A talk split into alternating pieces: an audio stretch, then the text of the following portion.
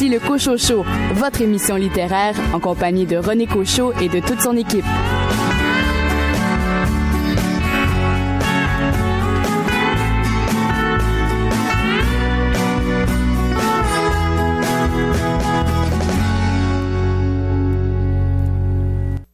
Bien le bonjour tout le monde, ici René Cochot en mon nom et au nom de mes collègues, je vous souhaite une bonne émission. J'espère que vous avez passé une belle semaine et que lentement mais sûrement vous vous imprégnez de l'esprit des fêtes. Et qui dit euh, esprit des fêtes dit euh, cadeau sous le sapin.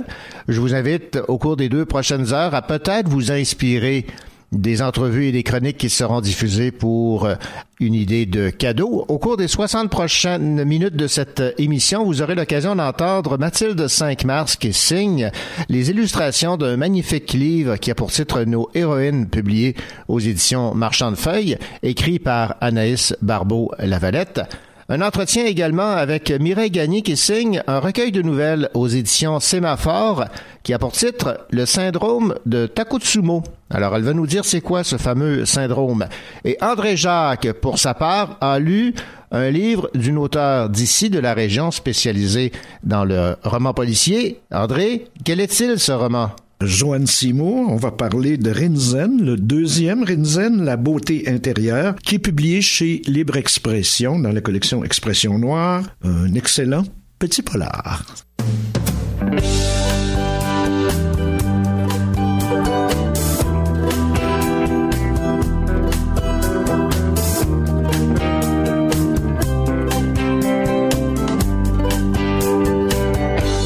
Quand le vent se lève quand la terre souffre tant, quand les mots de tous les psaumes n'y peuvent rien changer, quand les font les tornades et les rats de marée, quand l'avancée des déserts et les rivières asséchées je pense à toi, toi ma descendance. Comment survivras-tu à cette putain d'ingérence? Quand les forêts enflammées, les animaux pourchassés, quand les océans épuisés et les militants très énervés quand les migrants réfugiés et les peuples exilés seraient même prêts à tout pour gagner quelques sous. Oh, je pense à toi, toi ma descendance, comment survivras-tu? À cette putain d'ingérence.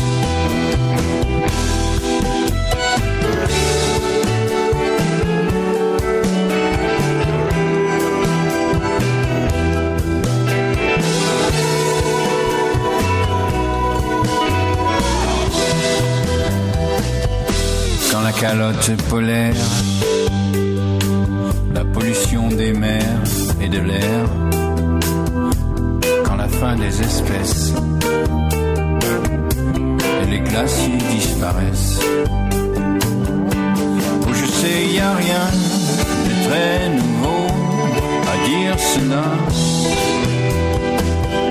C'est juste une grande tristesse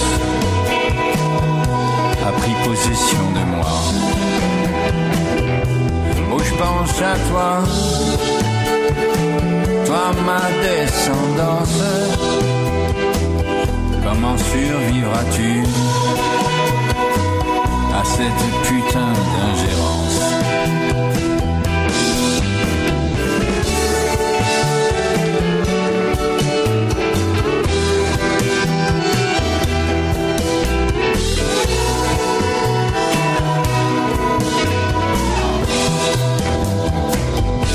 Comme des fantômes dans les couloirs de ma mémoire. Les souvenirs joyeux entrent pourtant mon désespoir.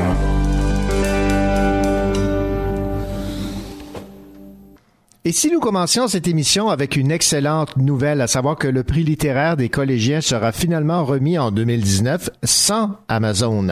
Suspendu à la mi-novembre après une controverse sur une entente de commandite avec Amazon, le prix littéraire des collégiens 2019 ira finalement de l'avant, mais sans l'argent du géant américain. Comme dans les années précédentes, le prix sera financé par la Fondation Marc Bourgie. Alors, lors de l'annonce de l'entrée en scène d'Amazon, rappelons que plusieurs auteurs, finalistes et éditeurs de même que libraires, avaient exprimé leur malaise face à ce géant américain contre lequel les libraires indépendants doivent se battre. La Fondation Marc Bourgie se donne euh, la prochaine année pour évaluer la situation. On sait que le prix littéraire des collégiens qui vise à promouvoir la littérature actuelle auprès des collégiens est doté d'une bourse de 5000 dollars. Il encourage l'exercice du jugement critique au fil de la lecture d'œuvres québécoises récentes. Plus de 800 jeunes lecteurs et lectrices de 62 cégeps et collèges du Québec participent à ce concours. Ils vont pouvoir lire dès janvier les ouvrages finalistes afin de décerner leur prix en avril 2019 qui sera remis lors du Salon international du livre de Québec. Et les finalistes du prix littéraire des collégiens cette année sont Lula Carbalo aux éditions Le Cheval Doux pour Créatures du hasard, Dominique Fortier aux éditions Alto pour Les Villes de papier, Caroline Georges toujours chez Alto pour son roman de synthèse, Kevin Lambert qui a publié chez Héliotrope Querelle de Robert Val et finalement de Jean-Christophe Réel aux éditions Del Busso ce qu'on respire sur Tatooine. Alors voilà pour cette excellente nouvelle. Le prix littéraire des collégiens sera finalement décerné l'an prochain.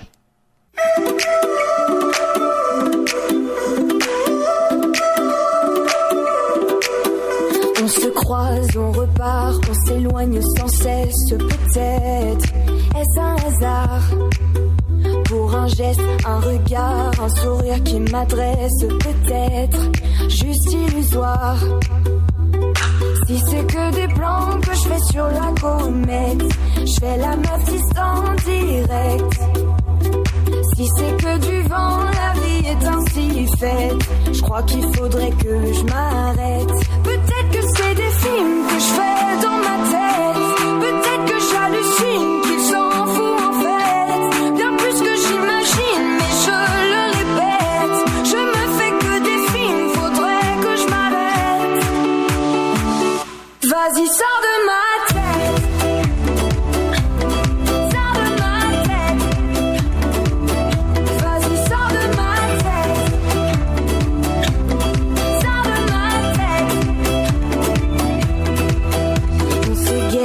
se jette, on projette une histoire qui peut-être ne va nulle part. On se tèche, se protège, on s'allège tôt ou tard peut-être quelques espoirs. Si c'est que des plans que je fais sur la comète, je fais la meuf distante direct. Si c'est que du vent et qu'il s'en fout en fait, je crois qu'il faudrait que je m'arrête.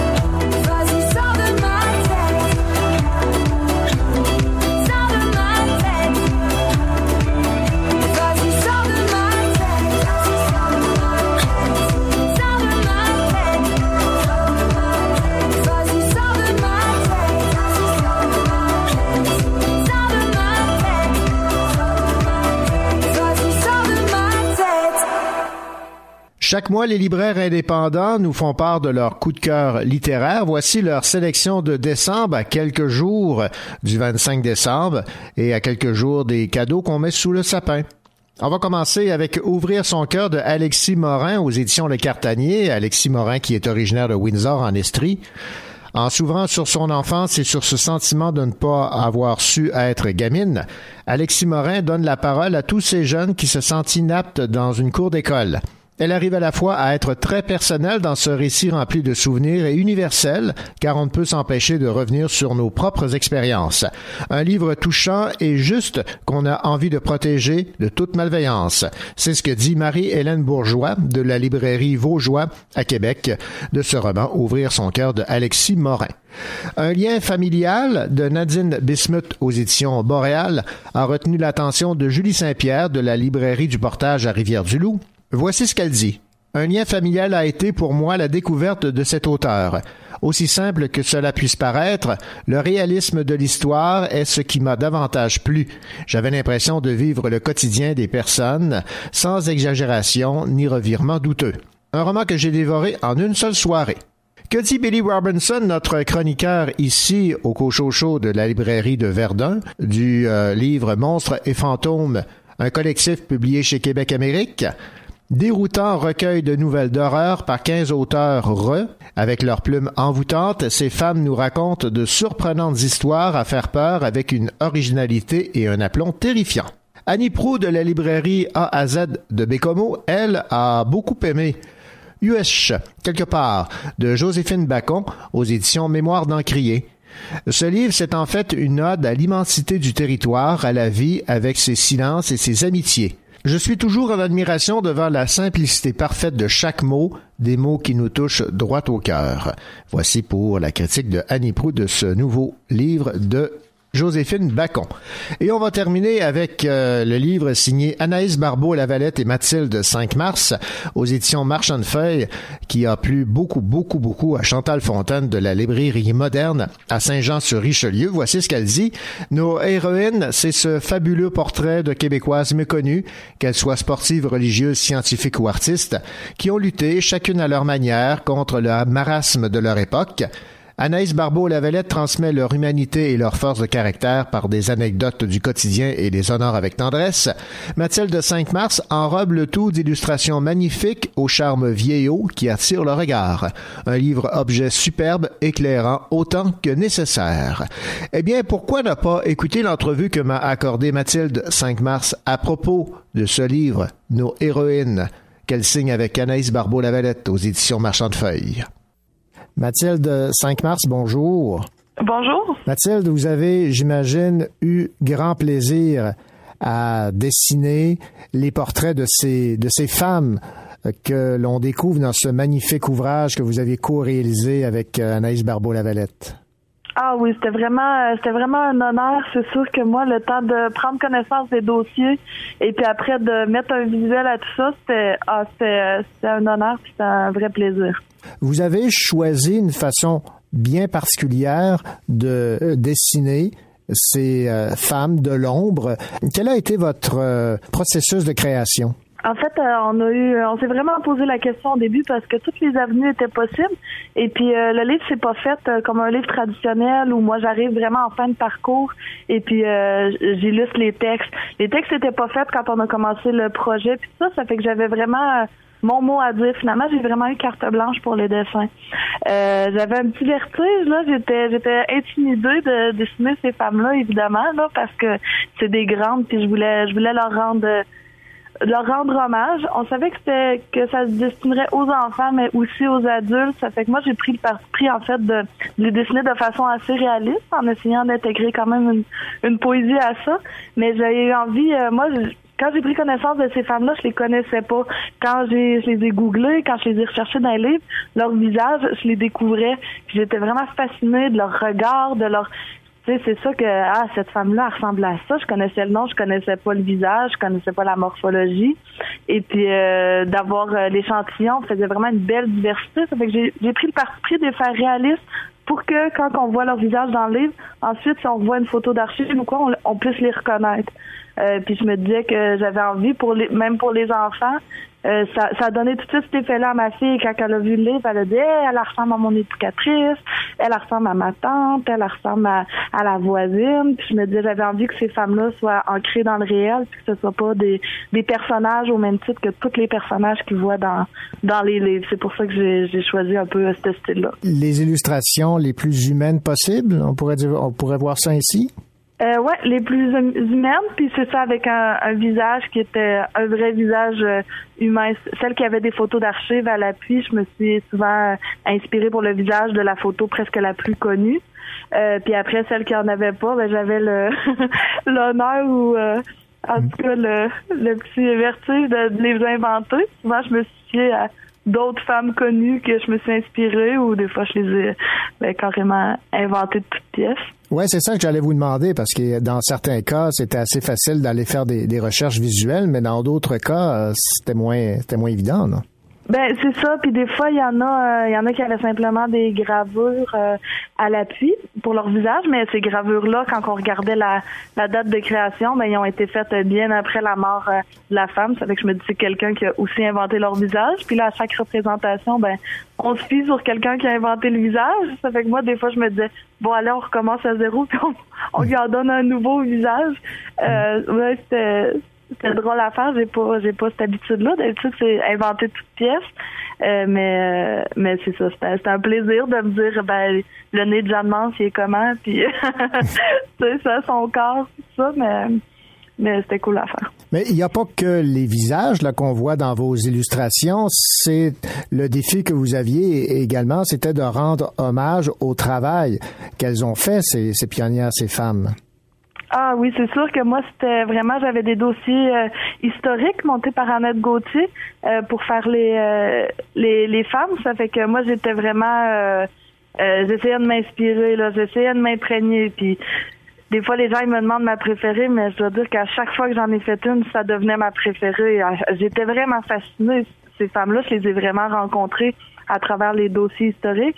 Ça fait que j'essayais de, c'est ça, de leur rendre un peu ce que, ce que moi la, la, rencontre que je faisais avec elle, qu'est-ce que je trouvais qui ressortait. Puis des fois, c'est des femmes là qui ont fait des grandes choses. La Bolduc qui a eu une grande carrière musicale tout en ayant 13 enfants, je pense que c'est 4 qui ont survécu, mais Mhm. quand même 13 grossesses, 13 accouchements, ça fait que moi je disais bon ben celle-là, je la fais debout sur la table, tu sais, c'était vraiment euh, c'est ça, ce que ça m'inspirait leur œuvre, mais aussi euh, toute la vie qui est venue autour euh, de cette œuvre-là qui est, qui est vraiment exceptionnelle. Quel a été le, le travail euh, conjoint avec Anaïs Barbeau-Lavalette et euh, l'éditeur? Parce qu'évidemment, l'éditeur avait son mot à dire. Anaïs aussi, j'imagine. Ça s'est fait comment? Euh, ben c'est ça, Mélanie Vincelette, elle, c'est l'éditrice, c'est elle qui a orchestré tout ça, et puis elle, elle savait là où elle s'en allait, puis tout ça. Moi, c'était une façon de travailler qui était différente de d'habitude. J'ai J'étais très insécure, puis finalement, euh, ben ça s'est tout monté, euh, tout monté en même temps. Dans le fond, je pense qu'on avait l'urgence de faire connaître ces femmes-là aux gens. Vraiment, on aimait le projet, ça fait qu'on l'a tout mis en priorité. Ça fait que pendant que Anaïs euh, euh, montait les textes, moi je montais les images. Évidemment, on était en télétravail, là, on s'envoyait, on s'envoyait tout ça, puis euh, on se commentait un peu au fur et à mesure. Mais euh, même le choix des femmes, ils ne sont pas arrivés avec euh, voici 40 femmes, euh, 40 portraits. Vo tu sais, voici les textes. Des fois, il y avait des femmes qui venaient, hop, euh, finalement ça changeait. Il y en avait une autre. Je pense que moi j'ai pas euh, j'ai pas collaboré à choisir ces femmes-là. Pense que c'était Annette Gontier, Mélanie Vincelette puis Anaïs Barbeau-Lavalette qui ont qui ont fait les choix, mais je pense qu'ils ont eu vraiment de la misère à des fois en en éliminer ou à en sélectionner. Ça fait qu'il y avait tout ça, tout ça se faisait comme tout en même temps, puis euh, euh, c'est ça, il y avait des modifications en cours de route puis ça, mais il s'est fait euh, il s'est fait bien puis vite, puis euh, le résultat euh, il montre que on a bien fait de travailler comme ça, ça a bien fonctionné. Dernière question, votre euh, travail de création, est-ce que c'est un de ceux qui vous a le plus inspiré? Ah oui, c'est sûr que moi, quand, quand Mélanie m'a... Ben déjà, Anaïs Barbeau-Lavalette, moi, c'est mon auteur euh, chouchou, puis tout ce qu'elle fait, euh, ce qu'elle réalise, j'adore. Ça fait que Marchand de feuilles, c'est une maison des que j'adore. Là, quand on m'a dit que c'était 40 femmes du Québec, écrit par je, je roulais sur ma chaise seul dans mon atelier. Là, je me disais, ça, c'est vraiment, c'est le projet que que je voulais faire. Là, c'est vraiment moi. Euh, j'étais avec ma fille, puis la cause féministe, c'est quelque chose qui m'habite beaucoup. Euh, ça fait que c'était vraiment de pouvoir mettre ça de l'avant, de collaborer à ce projet-là. Euh, c'est ça, c'était vraiment formidable pour moi. Les gens me disaient les dessins ils sont beaux, puis ça je réponds toujours euh, on manque pas d'inspiration quand on est quand on parle de ces femmes-là, quand on a allé dessiner, ça a été vraiment ouais, vraiment ça, dans mes projets chouchou, ça je le cacherai pas. eh bien Mathilde 5 mars, merci beaucoup et encore bravo pour euh, ce travail d'illustration dans ce magnifique ouvrage publié aux éditions Marchand de Feuilles en collaboration avec euh, l'auteur Anaïs Barbeau-Lavalette. Merci beaucoup. Merci beaucoup. Vous écoutez le Cochocho en compagnie de René Cochot, votre rendez-vous littéraire.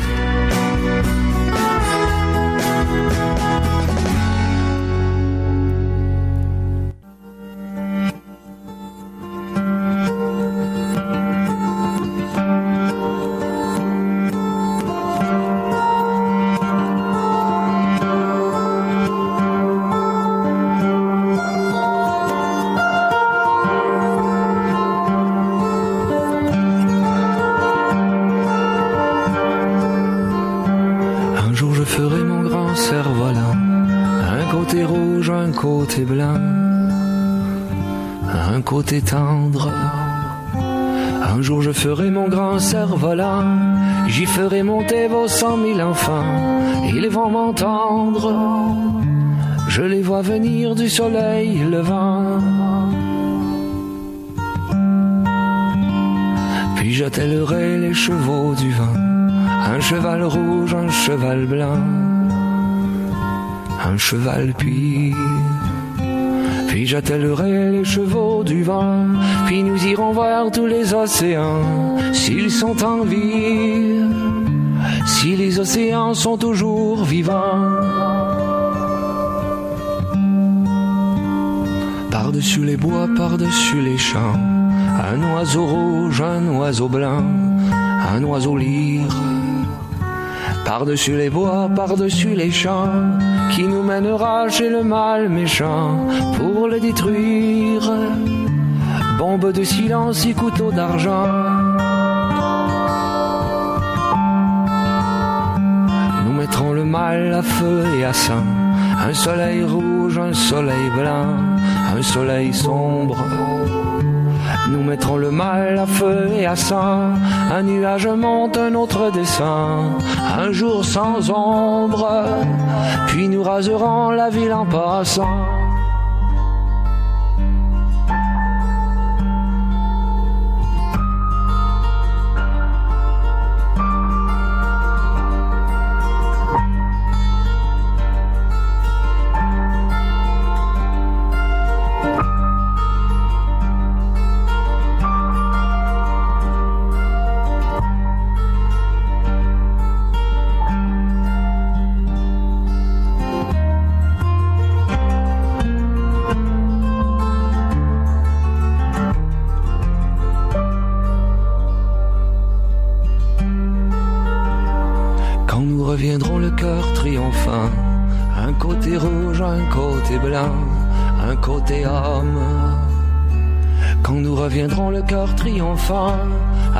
Direz ce sont nos enfants.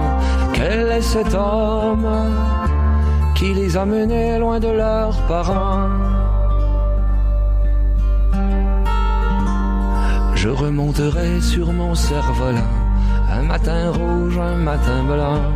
Je remonterai sur mon cerf-volant, un matin rouge, un matin blanc, un matin blême.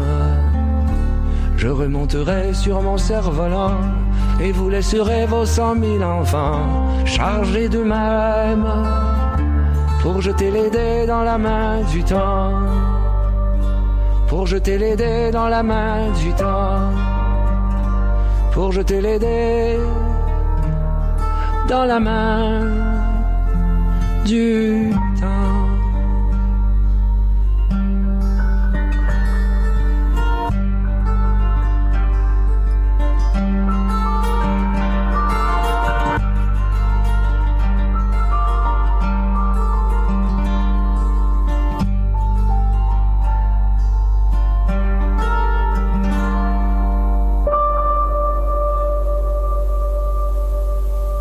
une très belle chanson de Fred Pellerin. Dans quelques instants au Cochocho, en fait, au cours de la prochaine demi-heure, vous aurez l'occasion d'entendre la critique de notre spécialiste en romans policiers et en polar, auteur de romans policiers lui-même à Sherbrooke, André Jacques. Ce dernier va nous dire du bien du plus récent roman de l'auteur Johan Seymour qui nous arrive avec une deuxième aventure de son personnage de Rinzen. André dit que c'est le meilleur roman policier qu'il a lu de Johan Seymour. Et on entretient également avec Mireille Gagné, qui signe aux éditions du Sémaphore un recueil de nouvelles qui a pour titre Le syndrome de Takotsumo. Alors, pour savoir c'est quoi ce symptôme, prochaine bière.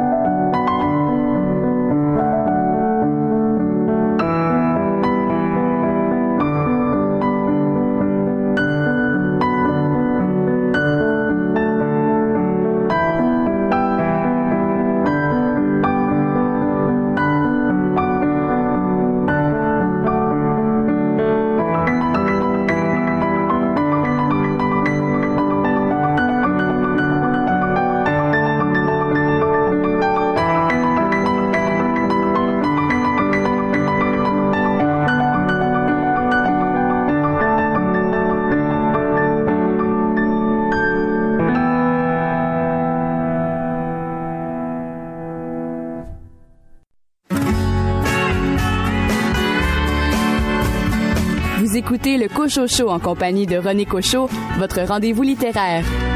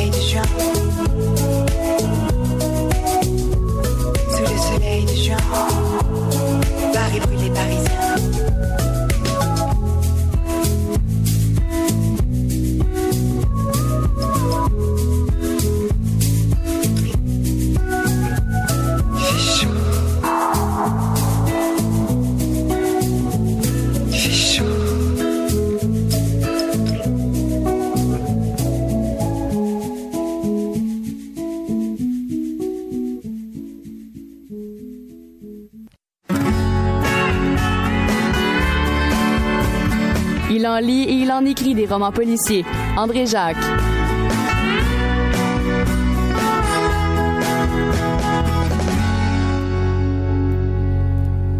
André Jacques, je vous salue. Salut René. Et j'ai bien hâte de vous entendre parler de ce nouveau roman de cet auteur établi en, en Estrie, euh, Joanne Seymour. Qui demeure à Knowlton. Qui demeure à Knowlton et qui est à l'origine des printemps meurtriers, des Oui, défunts oui, printemps oui. meurtriers, hélas. Défunt et regretté. Et regretté. Rinzen, La beauté intérieure, en fait, c'est le deuxième euh, livre avec euh, Rinzen dans la collection Expression noire. Oui. Alors, Joanne euh, est une auteure connue, euh, surtout pour sa série qui mettait en scène le personnage de Kate McDougall, euh, qui, qui a écrit cinq romans avec Kate McDougall, et ce qui a donné d'ailleurs la mini-série Séquelles, euh, qui est, qui est passée à la Oui, télévision. avec Céline Bonnier. Oui, avec Céline Bonnier, c'est ça. La beauté intérieure est le deuxième d'une nouvelle série qui met en scène ce personnage de Rinzen. Personnage tout à fait atypique dans, le polar québécois, étant donné que c'est une enquêtrice du SPVM, mais une tibétaine. Alors, ça, ça nous déplace un peu du polar habituel. Alors, le, seul autre personnage qu'on rencontre aussi, c'est son assistant, son collègue, qui s'appelle Luc Paradis, qui est un policier homosexuel. Donc, euh, roman se déroule dans le quartier multiethnique de Saint-Michel, au nord de Montréal. L'intrigue commence par la découverte du corps d'une Mexicaine, le visage balafré, et qui a été aussi tatoué à coups de cigarette, là, avec des bouts de cigarette. On lui a tatoué les mots la chica fea, qui en espagnol veut dire la fille laide. Elle n'a aucune pièce d'identité. L'enquête commence. On ne sait absolument pas qui est cette femme ou cette fille qui a été tuée. On ne sait pas par qui. euh, Il y, a, il y a pratiquement pas de témoins et tout ça. Donc, euh, ça va être une enquête un peu, euh, un peu spéciale. Mais bientôt, il va y avoir un deuxième corps qui va être trouvé, euh, assez magané celui-là aussi, celui de Carlos Moreno, euh, qui est mexicain aussi et qui est lié au cartel de, de Juarez au Mexique. Donc, on sent là qu'on est dans cette espèce de milieu d'une pègre mexicaine et tout ça. Et plus tard, il y aura même un troisième cadavre, Federico Hernandez, qui lui aussi est lié au cartel, et dont le fils a découvert euh, le cadavre, le premier cadavre, le cadavre de euh, la chica fea. Alors, on, euh, Rinzen va tenter de, de, de, de débrouiller tout ça, de comprendre avec des témoins qui sont réticents, qui veulent pas trop trop parler, mais on sent qu'il y a une espèce d'omerta, de silence qui règne dans cette communauté là qu'on a. Les témoins veulent pas trop en dire, tout le monde a peur, etc. Donc, parallèlement à cette intrigue principale, Joanne nous montre deux autres intrigues secondaires qui vont se greffer, mais qui, ont quand même un, lien avec les- l'intrigue principale. La deuxième intrigue, donc, euh, c'est celle de Thomas, un ancien amant de Luc, euh, Luc c'est le, collègue de, de Rinzen, qui a été sauvagement battu, presque défiguré, ben enfin oui, défiguré par un groupe homophobe, etc. Et bon, qui est à l'hôpital. Et Luc va un peu à peu renouer avec cet ancien amant et ça va l'amener aussi à s'interroger sur leur relation, sur son rôle là-dedans, puis comment, bon, euh, comment il perçoit l'amour et tout Et comme troisième intrigue, on retrouve le lieutenant des hôtels. Le lieutenant des hôtels, c'est leur supérieur qui passe à travers une période d'angoisse assez intense. Euh, sa femme est très inquiète parce que euh, croit continuellement qu'il va mettre fin à ses jours. Elle l'a trouvé un jour euh, assis dans le salon avec son fusil, son, revolver sur les genoux. Et des hôtels a remis à sa femme une espèce de journal, de cahier où il raconte sa première enquête quand il est rentré dans la police, qui est restée une enquête qui n'a pas abouti et une enquête avortée sur le meurtre d'une chanteuse noire qui se tenait dans les clubs de jazz, qui s'adonnait aussi un peu à la prostitution et tout ça. Donc, euh, il y a tout ça en parallèle. Donc, il y a, il y a- comme ces trois histoires qui s'en vont en parallèle, celle de l'enquête de Rinzen, celle de Luc et de son amant son ancien amant Thomas, et le drame euh, sur cette enquête sur le, meurtre de Rosa Parks, là, la noire euh, de jazz et tout ça. Donc, euh, on passe un peu d'un à l'autre. À mon avis, ce roman est le meilleur de Joanne Seymour. En tout cas, le meilleur de ceux que j'ai lus. Moi, j'ai, mhm. peut-être pas lu tous les, les la série Kate euh, McDougall, mais euh, j'ai beaucoup, beaucoup aimé. Je l'ai aimé d'abord à cause de la densité des personnages. Euh, le personnage Renzen est vraiment attachant. à travers les, on peut dire tous les tourments de l'enquête et des autres histoires, celle de des hôtels, celle de son collègue Luc. À travers tout ça, c'est la seule qui demeure un peu stable, un peu euh, bon zen, je dirais. On va jouer sur les mots dans toute cette espèce d'univers assez angoissant. Et par, euh, elle y arrive évidemment par la méditation, avec l'aide, parce que ses parents sont avec elle à, Montréal, son, son père est pratiquement un, moine bouddhiste, etc. Son fils aussi et, commence à faire de la méditation. Elle, c'est le personnage stable et elle réussit donc à garder ce calme-là. Elle réussit à aider les personnages tant torturés qui l'entourent. Autre élément, la réflexion, je dirais presque philosophique, comme le titre le dit, sur la beauté, et surtout sur la vraie beauté, la beauté intérieure de Renzen, mais aussi la beauté intérieure de la petite Chicafea, la, la, petite qui a été torturée, qui a été euh, défigurée, de Thomas aussi qui a été défiguré. On a un peu toujours ces personnages qui ont perdu leur beauté, mais on a aussi cette densité sur la beauté intérieure de Renzen et des mhm. autres personnages qui peu à peu vont retrouver un certain calme. La réflexion sociale aussi, elle est très présente sur le racisme. Euh, bon, ça se passe dans des milieux d'immigrants, euh, sur euh, la violence qu'on voit là, là, la violence des cartels et tout ça, sur l'homophobie avec l'histoire de Luc et de Thomas. C'est quand même aussi un très beau portrait du Montréal multiethnique d'aujourd'hui, de sa diversité et tout ça. C'est fort intéressant. J'ai aussi aimé le style de Joanne, une écriture très cinématographique. Euh, on sent ici l'expérience qu'elle a en, scénarisation, où elle a été scénariste. Mhm. et elle, alors, on sent vraiment tout ça. C'est des chapitres très courts, des chapitres de deux pages, trois pages maximum, qui se lisent vite, les courtes scènes, il y a toujours un petit élément d'intrigue qui s'ajoute, etc., qui nous force à aller plus loin. Puis pas de, pas de fioriture, tu sais. Elle n'essaie pas de faire de la littérature. Tu sais, euh, c'est ça, c'est ça, les dialogues, les, les, scènes, la description, qui, qui est toujours, oui, c'est violent, les, les crimes sont violents, mais elle pousse pas là, pour essayer de faire un, un, show de steak saignant, là, euh, etc. La violence est là, mais euh, elle, elle joue pas dedans. Là. Seul petit bémol, euh, je parlais tantôt du montage en parallèle euh, des diverses histoires. L'histoire de Rosa Parks, euh, celle de son lieutenant des hôtels, ça donne plus de profondeur, évidemment, au personnage de des hôtels, à sa hantise, à son angoisse. ça donne aussi, ça ajoute au climat général d'angoisse, mais c'est pas toujours parfaitement intégré. Je dirais que c'est là-dessus, il y a peut-être des fois on se dit, oups, ça casse un petit peu le rythme. Malgré tout, c'est fort intéressant, ça, ça ne nuit pas. Et dans son ensemble, euh, Rinzen, la beauté intérieure, c'est vraiment un excellent polar. Et euh, du Rinzen, on en veut encore. Ben voilà, on va terminer sur cette note positive. Rinzen, la beauté intérieure, Joanne Seymour, aux éditions Libre Expression, dans la collection Expression Noire. Merci beaucoup pour cette critique, André Jacques. Bienvenue, René. Écoutez le Cocho Show en compagnie de René Cocho, votre rendez-vous littéraire.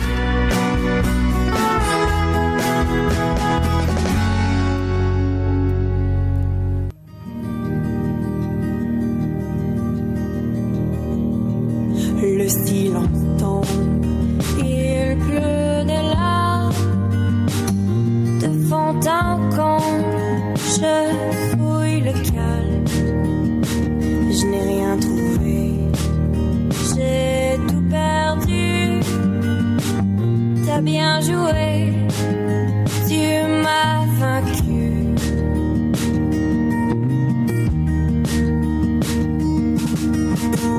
Ma couleur d'éteint, mon armure m'a.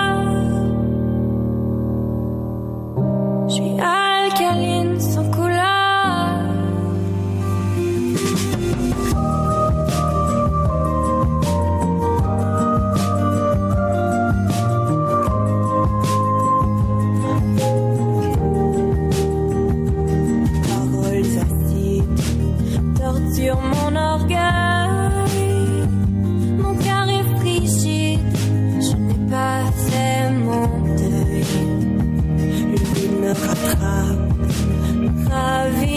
parapluie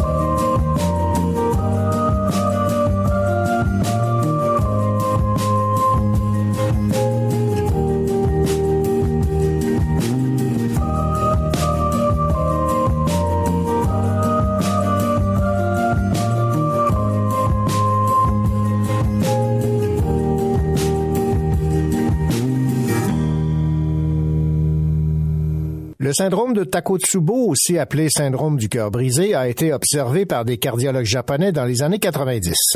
Il se définit par une forme rapide et transitoire de défaillance cardiaque aiguë, déclenchée par un stress émotionnel ou physique intense. Le syndrome de Takotsubo, c'est aussi le titre d'un recueil de 17 nouvelles signé Mireille Gagné aux éditions Sémaphore, à qui nous parlons à l'instant. Mireille Gagné, dans un premier temps, je crois comprendre que ça vous a beaucoup marqué, là, ce fameux syndrome de Takotsubo. Oui, en fait, euh, pour l'inspiration euh, du départ, en fait, j'avais quelques nouvelles que j'avais j'avais écrites, mais il n'y avait pas vraiment de fil conducteur encore. Puis c'est une histoire vraie. mon frère euh, m'a raconté euh, l'histoire d'un de ses collègues qui a perdu subitement un de ses meilleurs amis. Et, puis du jour au lendemain, il n'est pas rentré au travail. Il avait eu le syndrome du cœur brisé.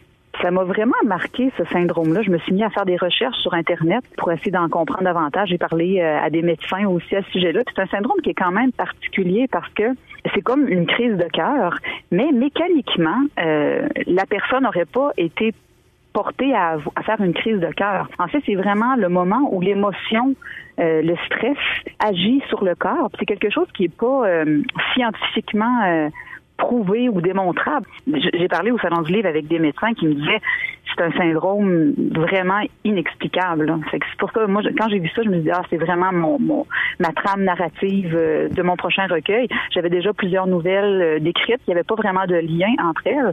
Mais quand j'ai découvert ça, je me suis rendu compte que il y avait vraiment déjà un lien euh, dans ce recueil-là avec les cœurs brisés. Presque toutes les nouvelles avaient plus ou moins quelqu'un ou euh, quelque chose euh, où le cœur brisait. Donc vraiment, ça m'a euh, ça m'a marqué, ça m'a vraiment influencé beaucoup euh, à ce moment-là. Ça a été un fil conducteur. là.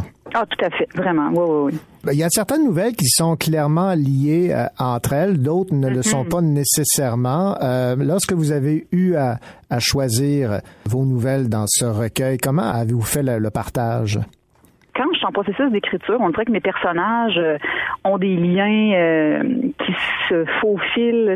Je commençais une nouvelle, euh, puis un personnage secondaire qui tout à coup apparaissait dans mon imaginaire, puis je me disais ah ok lui j'ai un filon supplémentaire, je suis capable d'aller creuser dans une de ces fissures du cœur là. Donc c'est vraiment comme ça que ça s'est bâti, puis on peut on s'entend que ça aurait pu être à l'infini là, parce qu'à chaque fois qu'on rajoute une nouvelle, il y a une autre, il y a un autre personnage qui se rajoute. Mais à un moment donné, j'ai senti que le lien s'était bien tissé entre tous les personnages. J'en ai retiré certaines, j'en ai rajouté d'autres. C'est un long processus en fait. Moi, mon recueil, j'ai commencé à l'écrire il y a à peu près quatre ans. Euh, euh, c'est avant que je que, je tombe enceinte de ma première, de ma deuxième fille, donc euh, et ma fille maintenant a trois ans. Donc ça fait quand même un, long moment que je le retravaille, que je je, je, raffine dans le fond ces, ces, ces liens-là les nouvelles avec la thématique bien sûr. Bon, évidemment, lorsqu'il y a un recueil de nouvelles, il y en a certaines qui nous frappent plus que d'autres, d'autres qui nous rejoignent pour différentes raisons. Chaque lecteur va apprécier plus une nouvelle que l'autre. Moi, j'ai euh, particulièrement euh, été happé par euh, Happiness, cet attrait pour la, nouvelle technologie qui guide un mm-hmm. peu nos, nos destinées. Oui, tout à fait. Ben, moi, je travaille dans le domaine des communications numériques. Donc, c'est sûr que moi, quotidiennement, j'utilise la techno.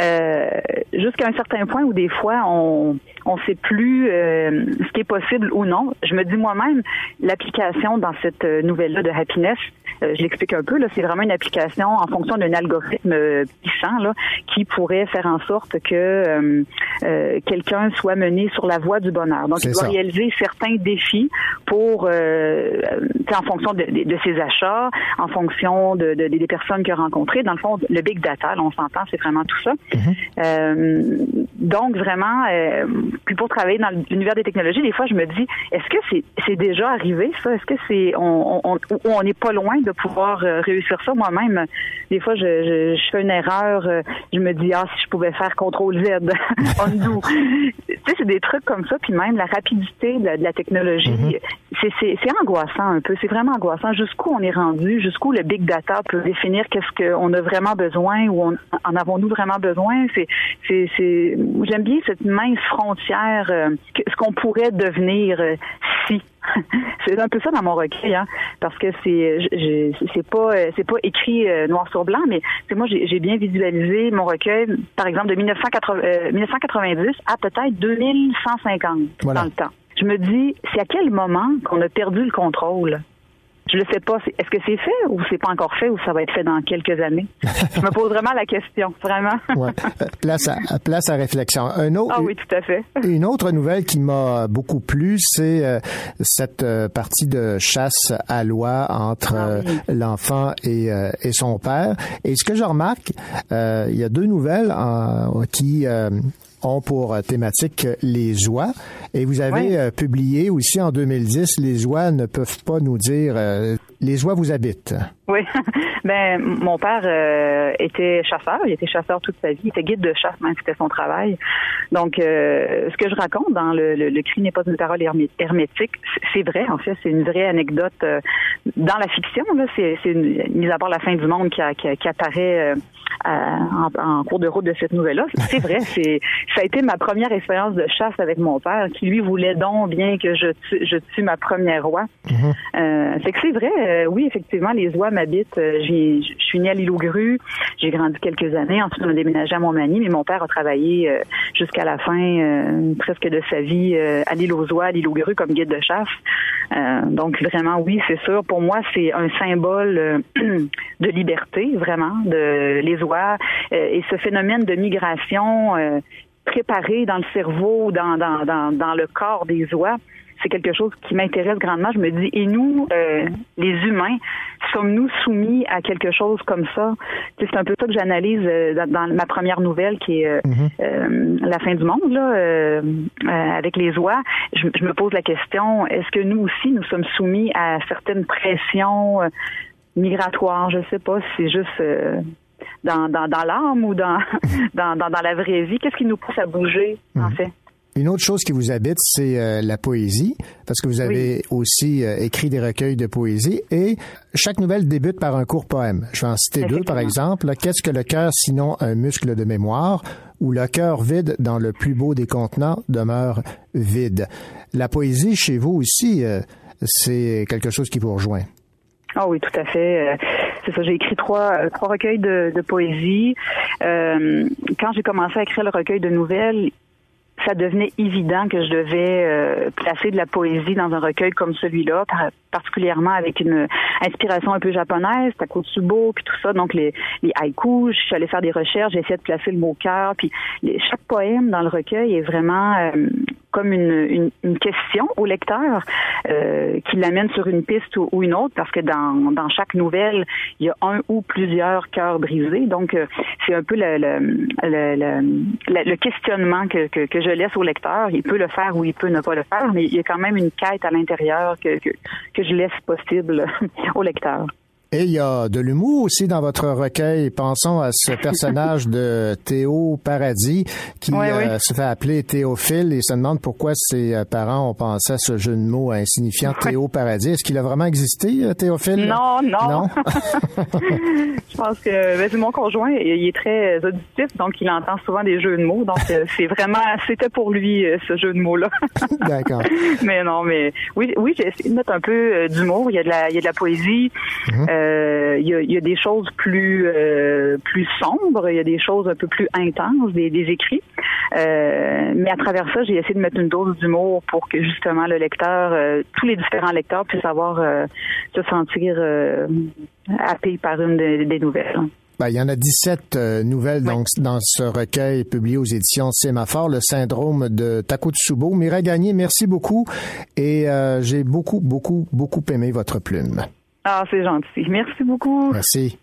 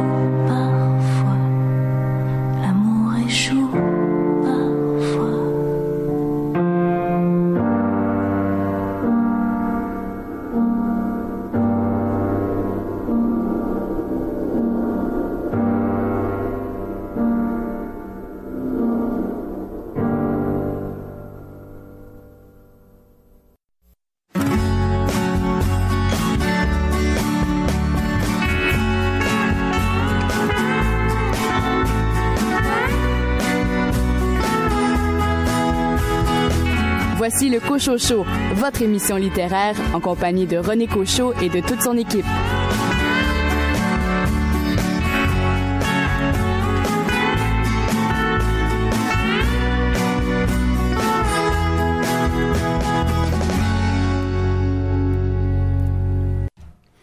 Bienvenue à cette deuxième heure de votre émission littéraire Le Cochocho. Au cours des 60 prochaines minutes, vous aurez l'occasion d'entendre un entretien que m'a accordé Alice Michaud-Lapointe, qui signe avec sa mère un livre intitulé Néon et Sakura aux éditions Héliotrope. Et pour cette deuxième partie d'émission, trois chroniqueurs se joignent à moi, à commencer par Daniel Paré. Daniel, vous avez lu un livre qui nous entraîne dans le Sud. Ça s'appelle Plein Sud et c'est écrit par Suzanne Marchand. Linda Dion, vous nous parlez d'un livre qui fait référence à un film culte, Thelma et Louise. Oui, je vais vous parler de Thelma, Louise et moi de Martine Delvaux. Et vous, Sylvain Daudier, votre livre illustré cette semaine? Alors, cette semaine, Le Père Noël a peur des chiens, d'André Poulain, illustré par Jean Morin aux éditions de La Bagnole.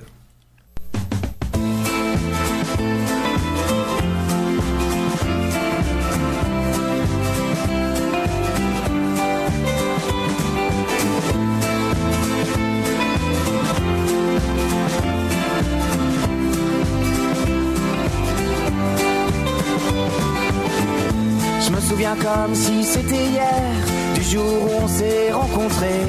Et quand j'ai avoué à ta mère que t'étais celle que j'attendais, je me souviens d'une première manif, lancer des œufs sur leurs carreaux.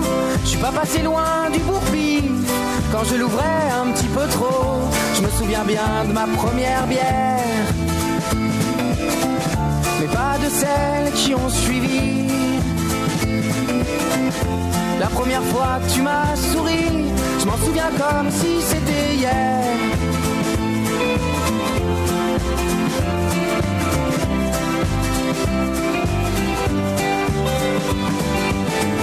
Je me souviens comme si c'était hier de jouer au cow-boy sur ma chaise, frapper à deux mains mes revers, pleurer les deux tours new-yorkaises.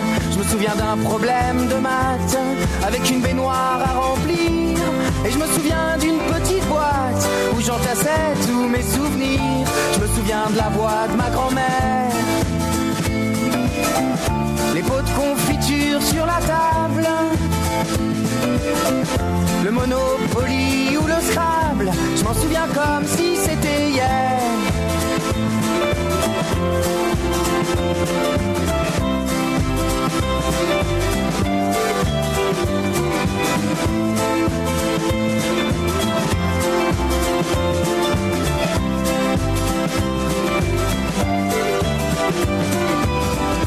Je me souviens comme si c'était hier d'avoir Paris à ma fenêtre. Pour un de souche, c'est clair que c'est comme changer de planète. Je me souviens d'une guitare nylon et des ratures dans un cahier.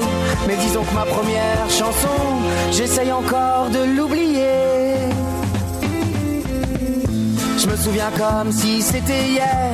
Des journées de colère profonde quand une usine passe pas l'hiver. Et qu'une ordure dirige le monde. Je me souviens et je me souviendrai. Pour raconter à mon marmot. Quand il demandera comment c'était.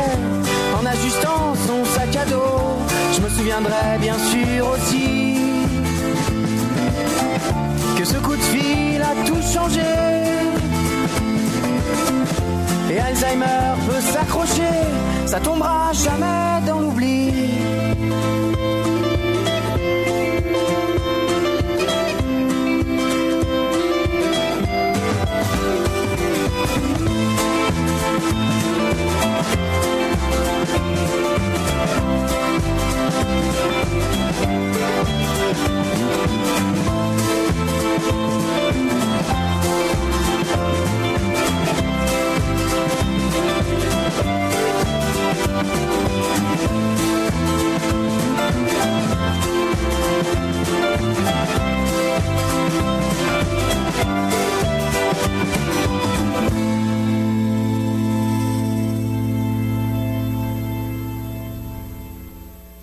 Mère et fille se rendent au Japon à l'occasion de la fête de la Hanami pour apprendre à regarder les cerisiers.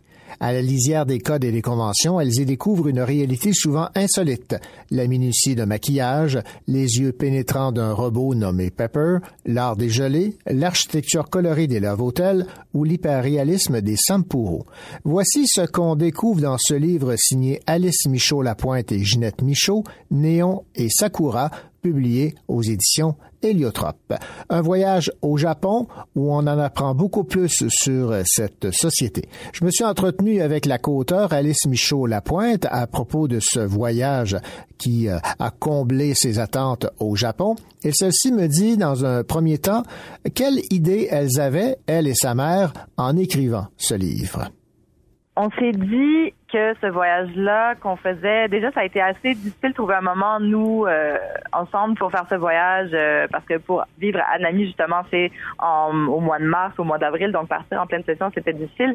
Mais euh, on n'était même pas sûr qu'on allait faire un livre du tout. C'était pas c'est quelque chose qui est venu vraiment euh, pendant qu'on était là-bas où on s'est dit il faut qu'on note euh, dans justement dans un carnet. Donc la forme du carnet était très présente déjà là.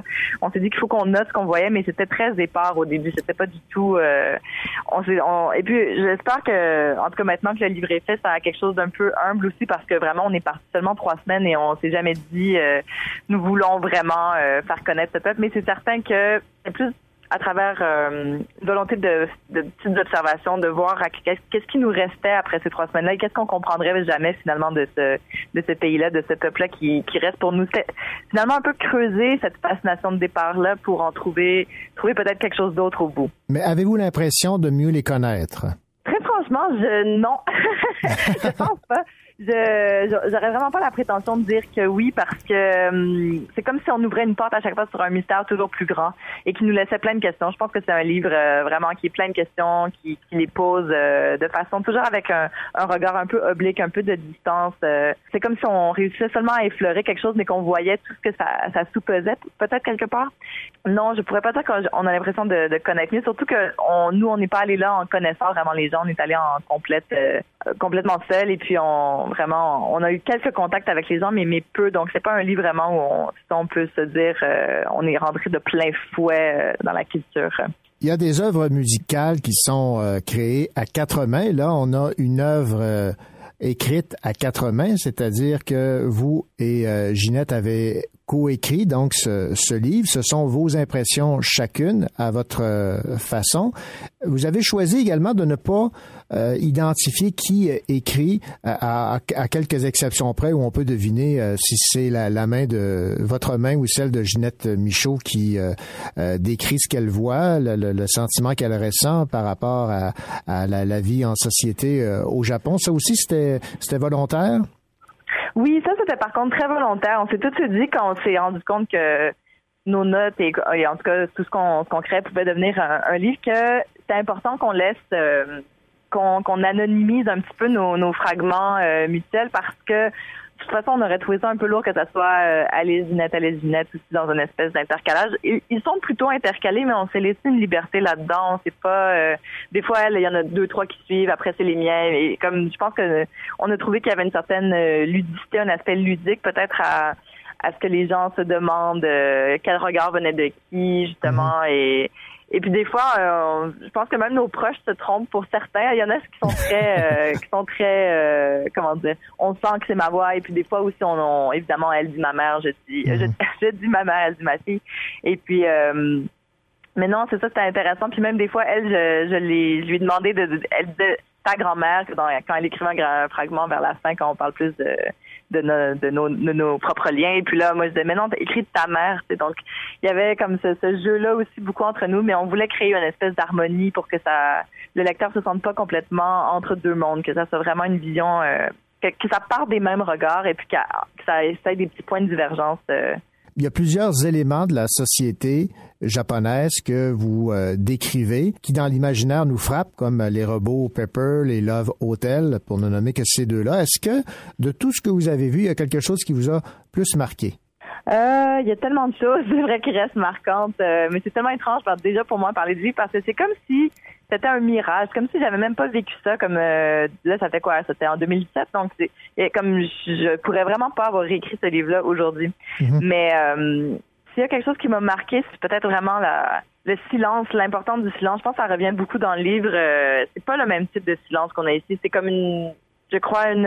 C'est sans doute cliché de dire ça, mais c'est vrai que ça frappe. Comme les gens vont parler des toilettes, euh, les gens vont parler. C'est sûr qu'il y a ça, mais une espèce de qualité de silence, une qualité à, à le laisser être qui qui est très différente que j'ai jamais vécu ailleurs. Mais sinon aussi une espèce de particulièrement à Tokyo peut-être cette façon dont les choses sont réglées dans c'est comme si tout le monde était au courant. C'est comme l'espèce de, de choses comme tout le monde est au courant de codes qui sont complètement étrangers à toi.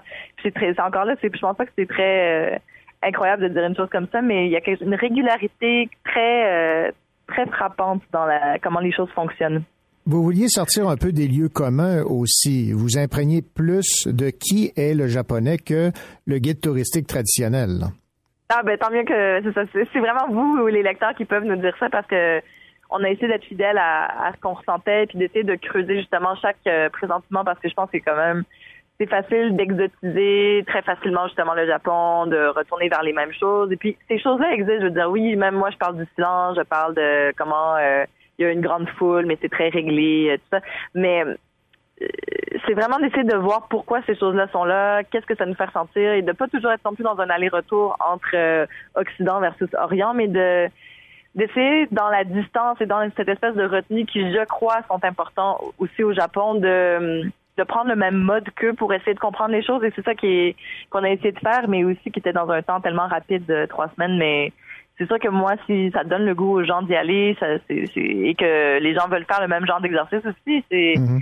ça, ça c'est comme c'est réussi peut-être à ce moment-là mais même moi, je veux dire, un récit de voyage, je savais même pas qu'est-ce que c'était non plus. Tu sais, je sais même pas comme ça se fait comme ça. C'est pour ça que la forme du fragment nous a laissé très libre au final mhm. de de que ça soit euh, des fois un peu plus long, un peu plus court, qu'on y aille vraiment avec le, le fil. Euh, je sais qu'il y a beaucoup de fragments comme ça qui sont plus de ceux de ma mère, qui sont vraiment dans l'observation, un peu plus détaillés, euh, un peu plus avec des phrases nominales des fois au début, alors que moi je suis plus dans le jeu des fois. Donc on a on a beaucoup joué avec ces choses-là pour essayer de cerner le souvenir et le détail de ces choses. Vivre de sa plume au Québec, ce n'est pas chose euh, facile. Est-ce que vous enviez euh, Haruki euh, Murakami qui lui vend des livres à millions dans son propre pays? oui, c'est certain que c'est vrai, il y a un fragment qui parle de Murakami, de J.K. Rowling. oui. Et puis oui, on c'est certain que si un jour ça pouvait arriver, mon Dieu, je ne sais avec quelle idée ça pourrait arriver, mais euh, c'est tellement un autre. Euh, je sais pas. J'imagine qu'il y a tellement justement un autre rapport à l'écriture qui se crée quand tu sais que tu peux en vivre aussi. Là, c'est l'écriture arrive toujours justement, et je pense que c'était bien représentatif dans ce voyage-là, comme à travers la vie. Je veux dire, on est obligé d'écrire, de, créer. Euh, en sachant bien qu'il faut le faire à travers autre chose. Donc, c'était ça, justement, c'est écrire à travers le voyage, même qu'on n'avait pas envie de prendre des notes quand même.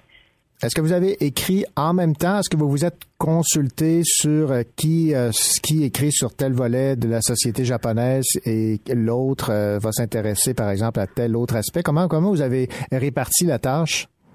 Oui, c'est une, bonne question. C'est ça, au début, en fait, on écrivait chaque jour après, à peu près, elle écrivait littéralement dans un petit carnet, donc elle était plus du côté vraiment du papier. Moi, j'écrivais sur mon ordinateur directement, mais je, je le faisais vraiment pas de façon comment dire, c'était vraiment par euh, par image. C'était vraiment, je pouvais écrire, euh, je sais pas, panda, je pouvais écrire euh, mhm. fleur rose, je pouvais écrire chapeau. Puis là, ça allait me rappeler tout le souvenir. Moi, je prenais des photos aussi, évidemment, donc on a, j'ai beaucoup recomposé grâce à ça. Mais elle, un jour, elle, m'est arrivée deux mois plus tard, en mai, elle m'a dit, bon ben moi j'ai fini. J'étais comme quoi? Comment ça, j'ai fini? Puis là, elle, elle avait écrit tous ces, tous ces fragments, finalement, elle avait réussi à tout recomposer c'est un peu elle qui a créé l'espèce de, base du livre, la, ligne directrice euh, chronologique peut-être.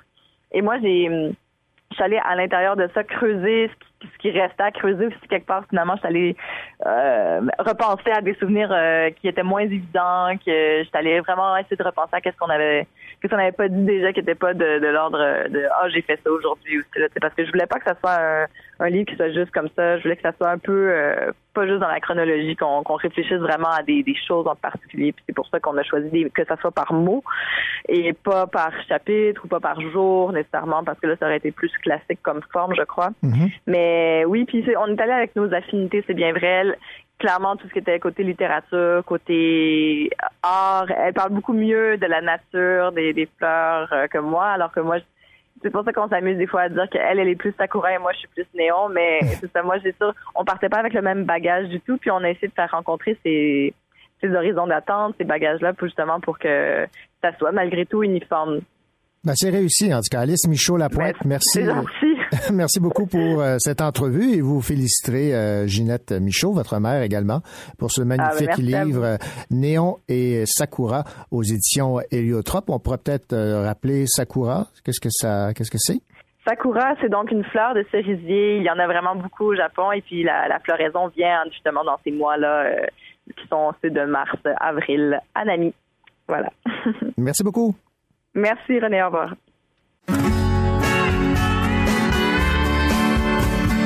Vous écoutez le Cocho Show en compagnie de René Cocho, votre rendez-vous littéraire.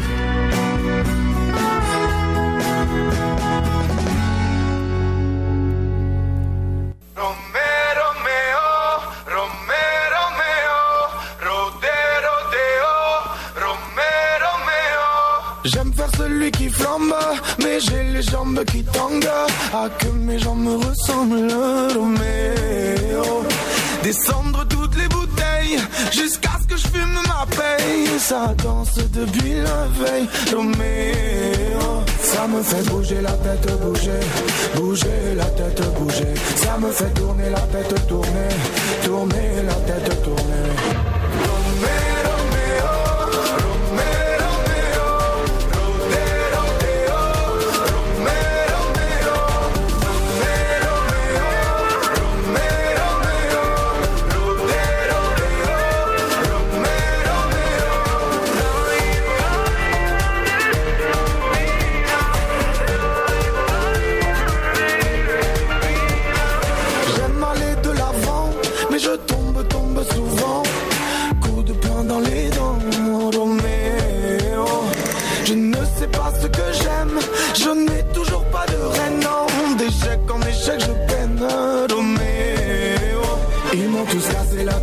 Cassée, cassé la tête cassée. Depuis c'est plié, la fête pliée,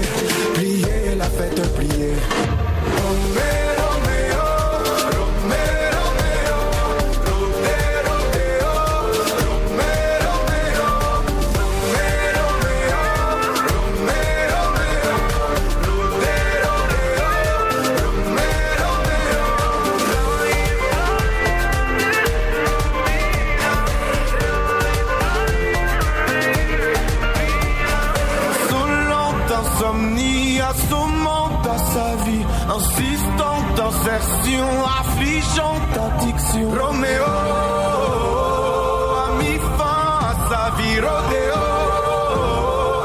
Allongé sur le lit, bouger la tête, bouger, bouger la tête, bouger. Ça me fait bouger la tête, bouger, bouger la tête, bouger.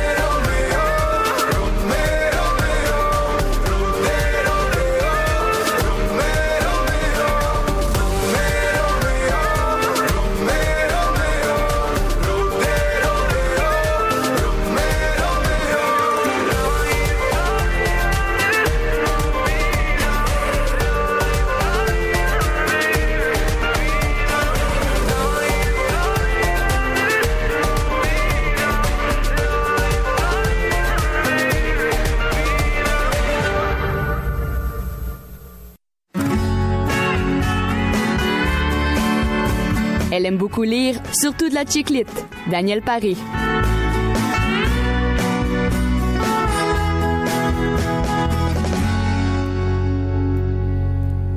Daniel Paré, bien le bonjour. Bonjour René. Daniel, vous aimez aller dans le sud, hein?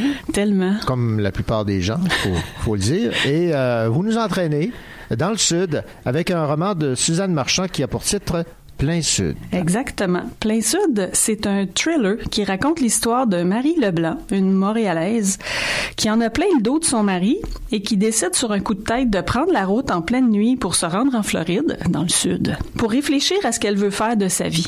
Elle s'arrête quelques minutes dans une halte routière et des criminels en profitent pour fixer sous sa voiture une boîte et un traquage GPS. C'est ce qu'on appelle être au mauvais endroit au mauvais moment. Marie devient donc une mule et elle est poursuivie jusqu'en Floride, tant par les criminels, pressés de récupérer leurs précieuses marchandises, que par un détective qui, lui, veut élucider l'affaire. Et euh, Plein Sud, c'est le premier livre de Suzanne Marchand. Elle travaille en recherche marketing et c'est une grande lectrice euh, de thrillers psychologiques, cette femme-là. Elle s'est d'ailleurs inspirée d'auteurs connus pour concocter cette histoire qui plaira, euh, je- j'en suis convaincue, aux amateurs du genre. Il y a quelques petites faiblesses dans l'écriture. C'est son premier roman et euh, comme c'est un page turner comme on comme on les appelle, euh, on lui pardonne aisément. Donc on passe un bon moment avec ce livre-là, René. Donc, une intrigue euh, bien menée. Oui. Daniel, merci beaucoup. Alors, je rappelle le titre, Plein Sud. C'est un thriller, le premier de Suzanne Marchand, publié aux éditions Guy Saint-Jean. Merci, Daniel Paré. Avec plaisir.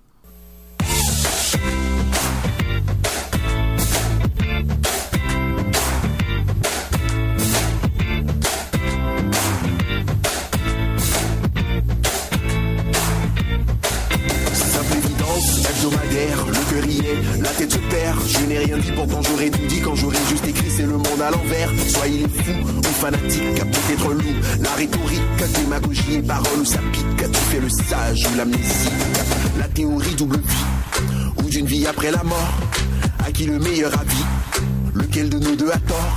J'ai de l'encre dans les veines, et bientôt qu'une seule envie. Que tout ça saute et ça saigne, qu'on aille tous au paradis. Dis-moi tu m'aimes encore, tu m'aimes encore. J'ai du mal à voir le beau. Dis-moi tu m'aimes encore, tu m'aimes encore. Aveuglé par tant de bruit, de quoi noyer mes ennuis. Every night, love no more. Every night, love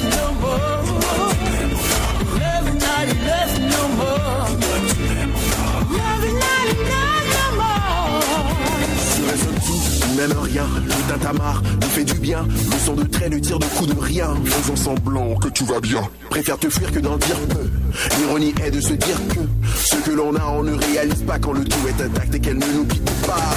J'ai mis du temps à comprendre que les femmes souvent préfèrent l'entendre. Avide à vouloir le grand A. Entre amour et argent, seul un choix compte. L'on vit longtemps quand on rit. Le visage rempli de rides. Quand ta vie n'a pas de prix. La victime d'un homicide. Dis-moi, tu m'aimes encore, tu m'aimes encore. Au pourri des idéaux, j'ai du mal à voir le beau. Dis-moi, tu m'aimes encore, tu m'aimes encore. Aveuglé par tant de bruit, de quoi noyer mes ennuis. Every night, love no more. Every night, no more. Every night, love no more.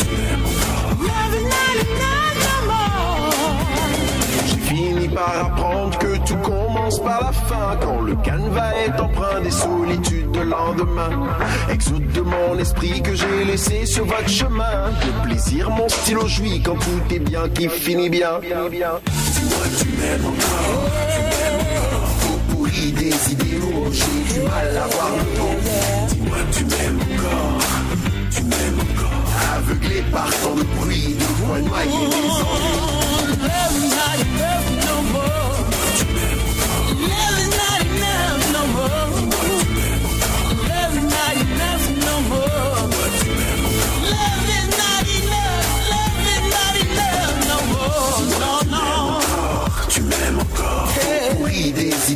j'ai du mal à voir le beau. Tu m'aimes encore. Tu m'aimes encore. Aveuglé par tant de bruit, de quoi noyer mes ennuis.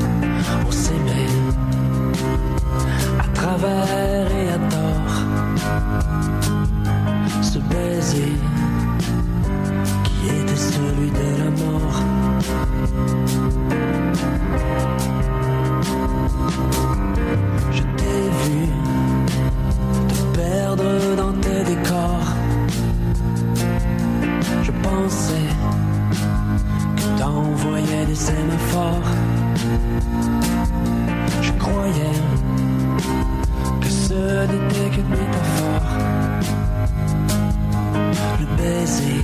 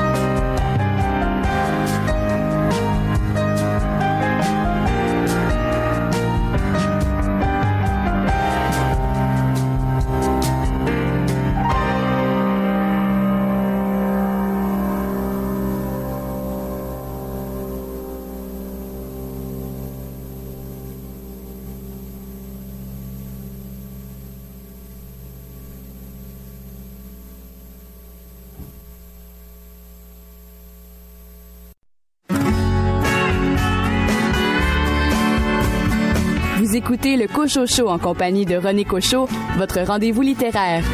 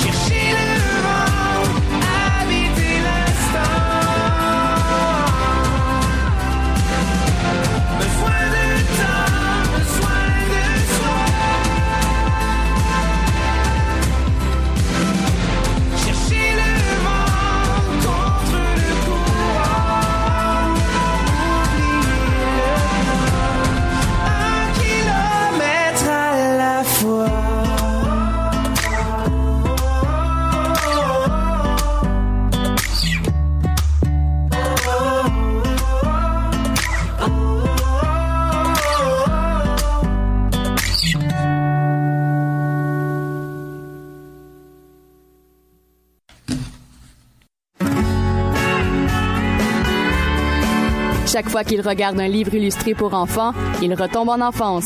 Sylvain Daudier.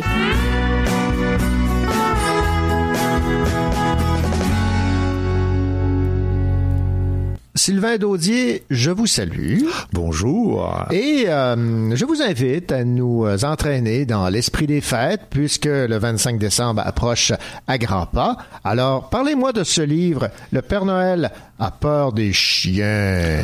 Oh, oh, oh. Voici un super album rigolo à lire avec les enfants en cette période de Noël. Encore une fois, avec son humour fin, son sens de l'intrigue bien ficelé qui sait rebondir pour nous étonner, André Poulain nous livre un album succulent, un petit délice de Noël. À vrai dire, un album fait pour être lu à haute voix aux enfants de votre entourage. Pour ma part, je vais me gâter en lisant ce livre à des centaines d'enfants euh, d'ici Noël dans le cadre d'une nouvelle tournée euh, d'animation et littérature.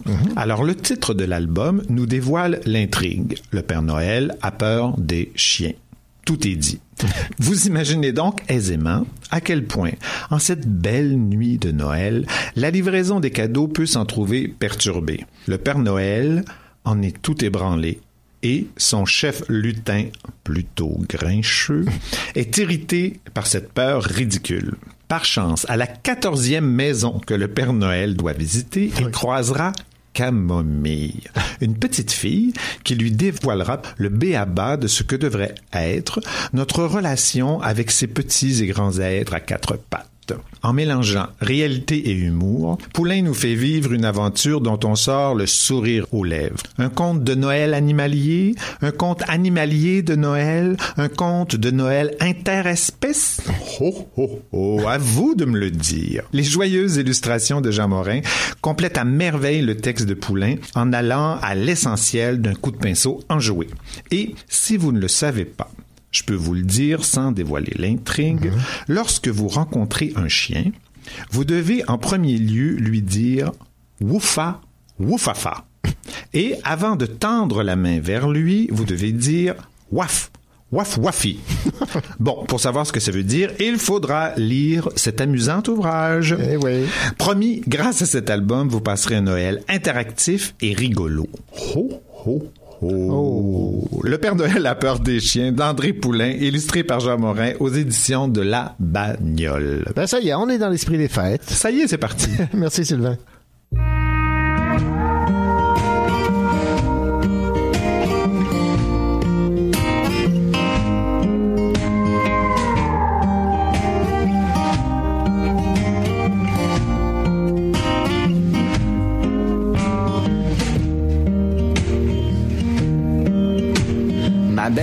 Montréalaise s'est croisée un après-midi. Je buvais une grosse bière au corps et Saint-Louis. J't'ai spoté coin du lutte, les hanches qui dansaient sur la brise. L'œil vif, le menton fier, une jambe tatou et japanese. T'as possédé un soir ou une éternité. J't'aurais même amené manger, c'est un peu triste. On se reverra jamais. J'aurais dû t'aborder, mais je trop gêné, puis je pas parfait au mois de mai. Les jeux sont courtes, les terrasses bondées. C'est vrai que ça fait longtemps que j'ai perdu ma robe. Toi t'es là, tu me regardes les yeux. Tu me donnes le goût de tomber amoureux.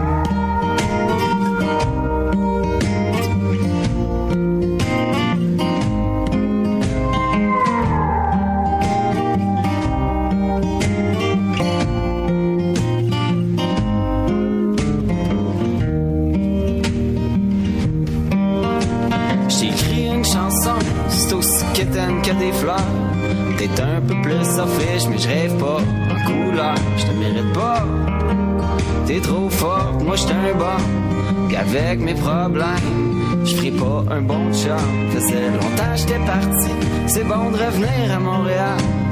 Au printemps, la ville revit, c'est le party en salle. C'est vrai qu'il fait frais c'est l'hiver, c'est corrompu, c'est le bordel.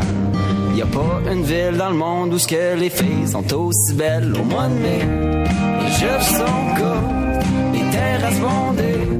C'est vrai que ça fait longtemps que j'ai perdu ma robe. Toi t'es là, Tu me regardes les yeux, tu me donnes le goût de tomber amoureux.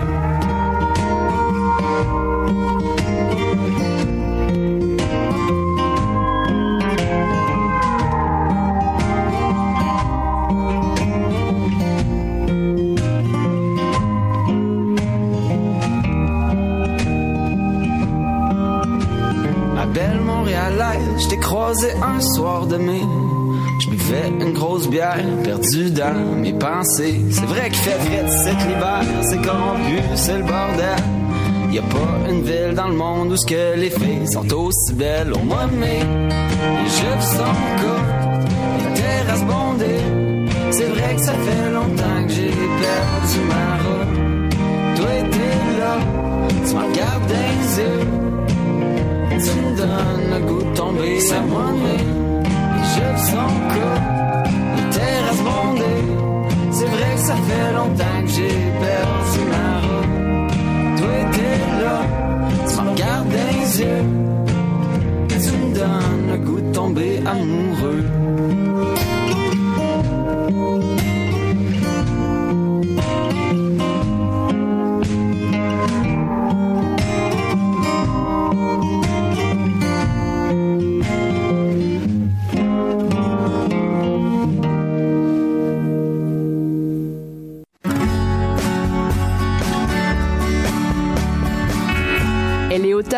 elle aime partager ses lectures. Linda Dion.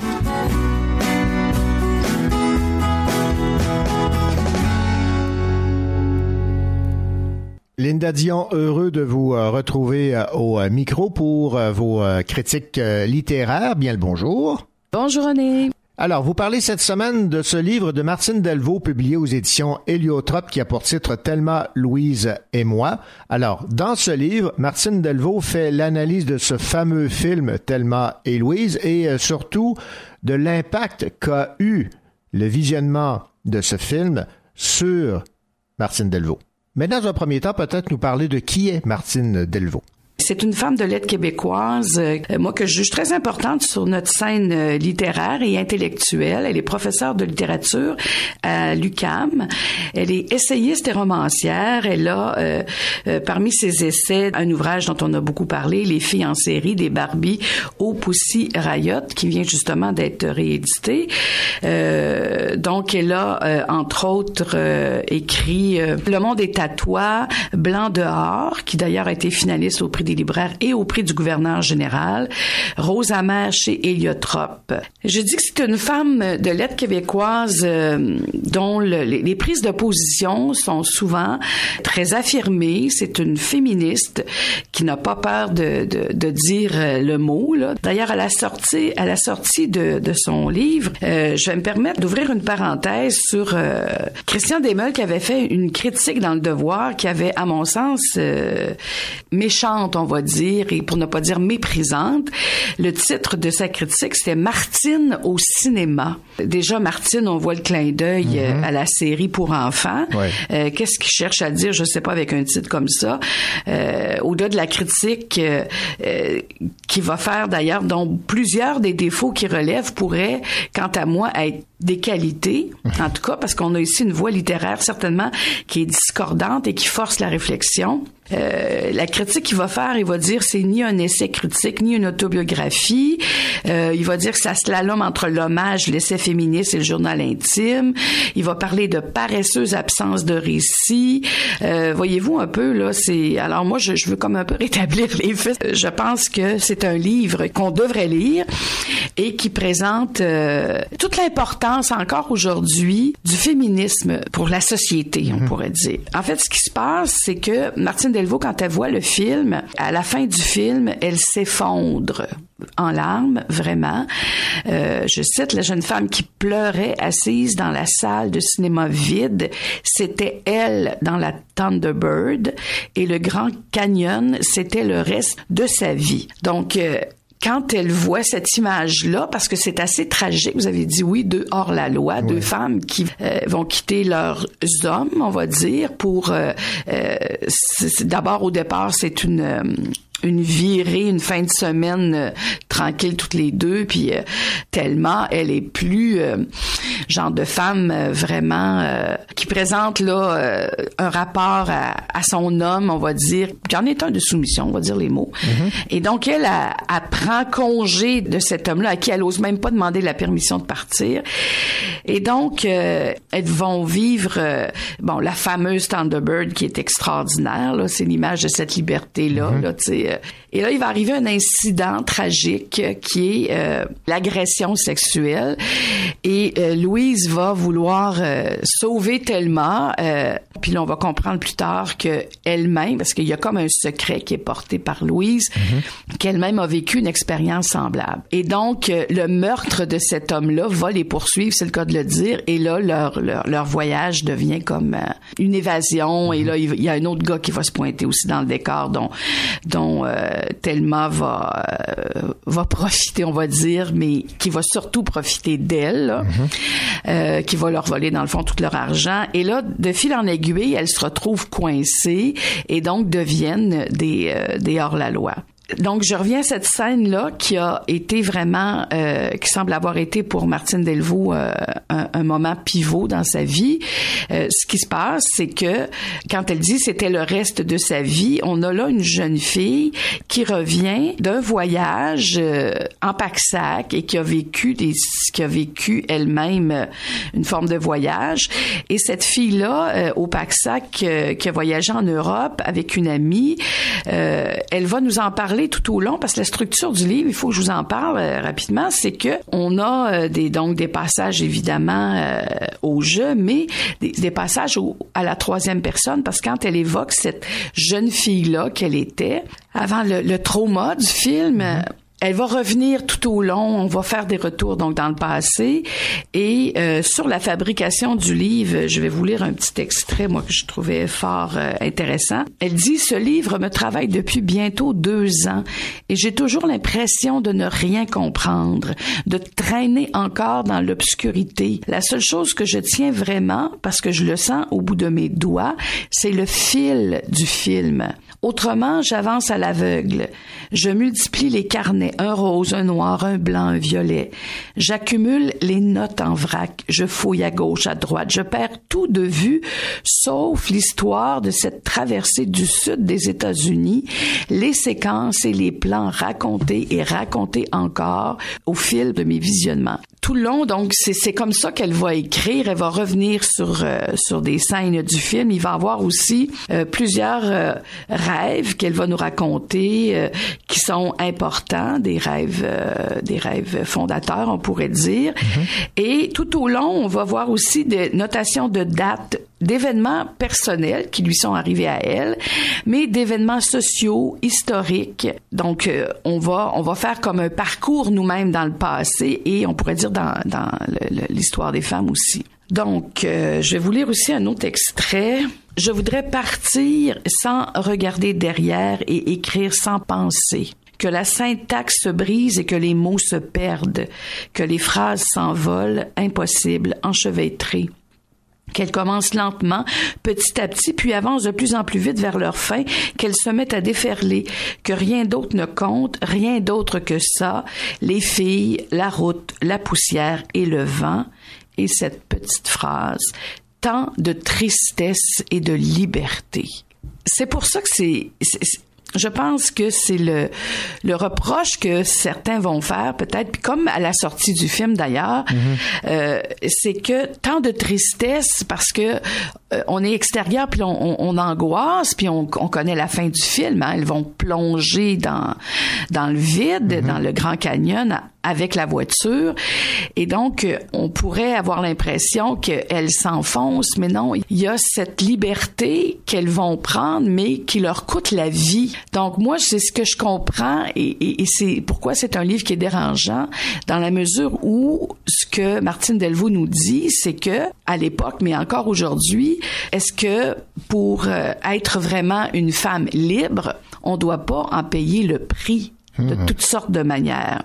Donc c'est ça. Elle-même, euh, euh, Martine Delvaux, a un enjeu personnel. Elle va dire ce, ce livre est comme un rêve et devant lui, je suis comme Louise avec son secret elle-même a un secret. Ouais.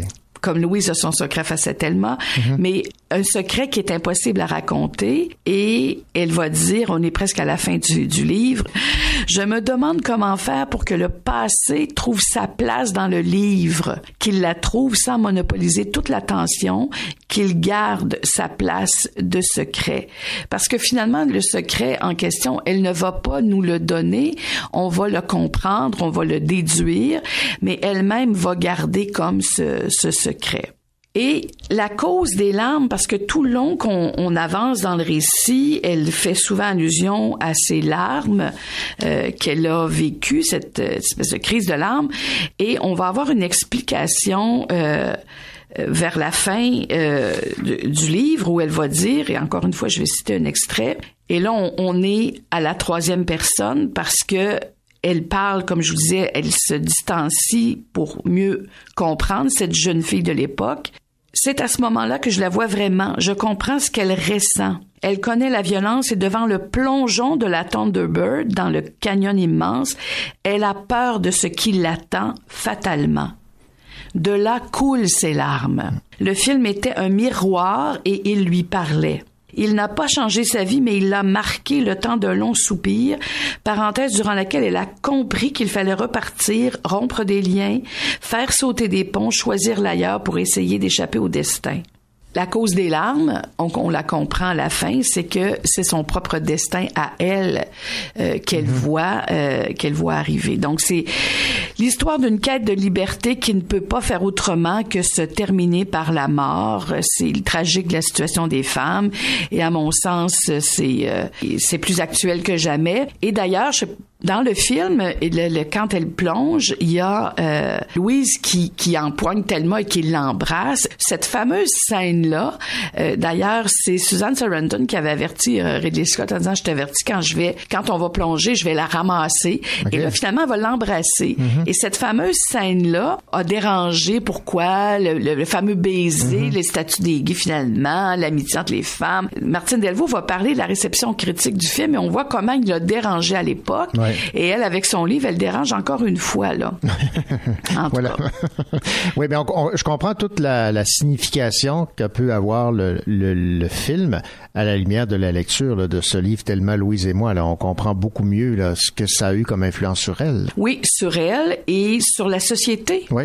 Et donc, moi, je pense que si elle nous, euh, elle nous offre ce livre-là, c'est, c'est encore une fois pour pousser plus loin la réflexion euh, critique sur le féminisme actuel. Et euh, moi, je, je connais personne autour de moi, pour vous dire franchement, qui m'a dit qu'il avait aimé ça. Tout le monde, elle est comme tout le temps suspecte, pas qui ont pas, ils, ils vont dire ah mais c'est pas si bien écrit, c'est pas si, c'est pas ça. C'est qu'on va toujours chercher. Euh, moi, je pense que c'est le propos lui-même qui est, qui est trop, trop dérangeant. OK. Ben, tellement Louise et moi, Martine Delvaux aux éditions euh, Héliotrope. Alors, merci beaucoup, Linda Dion, de cette analyse et de cette critique. Merci.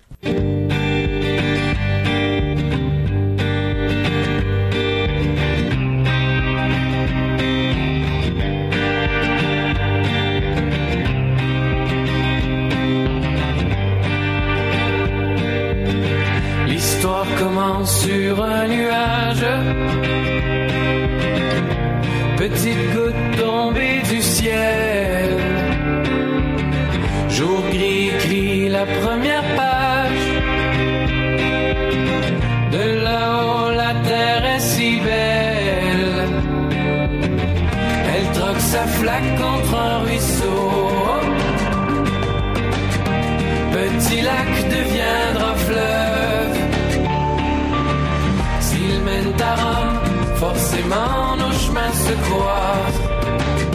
Sous les ponts, le temps s'écoule et nous mène à la mer.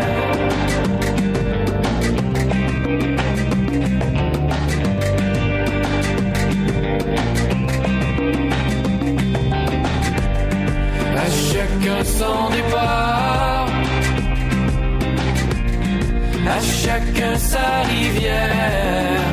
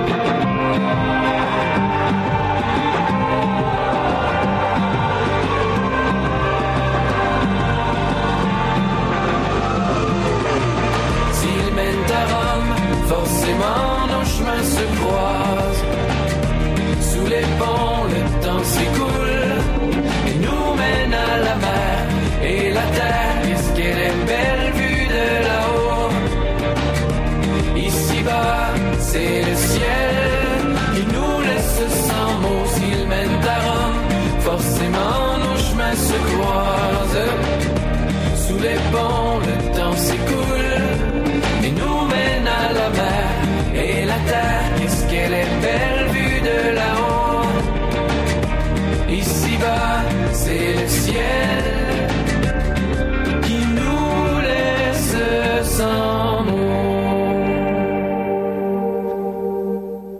Eh bien, voilà que le Cochocho tire à sa fin. J'espère que l'émission vous a plu. Je vous invite à revenir, bien sûr, la semaine prochaine pour d'autres entrevues et d'autres chroniques. Et si vous avez raté une euh, chronique ou deux ou une entrevue et que vous avez le goût de l'écouter ou de la réécouter, rappelez-vous, le Cochocho est en balado. Allez, bonne semaine.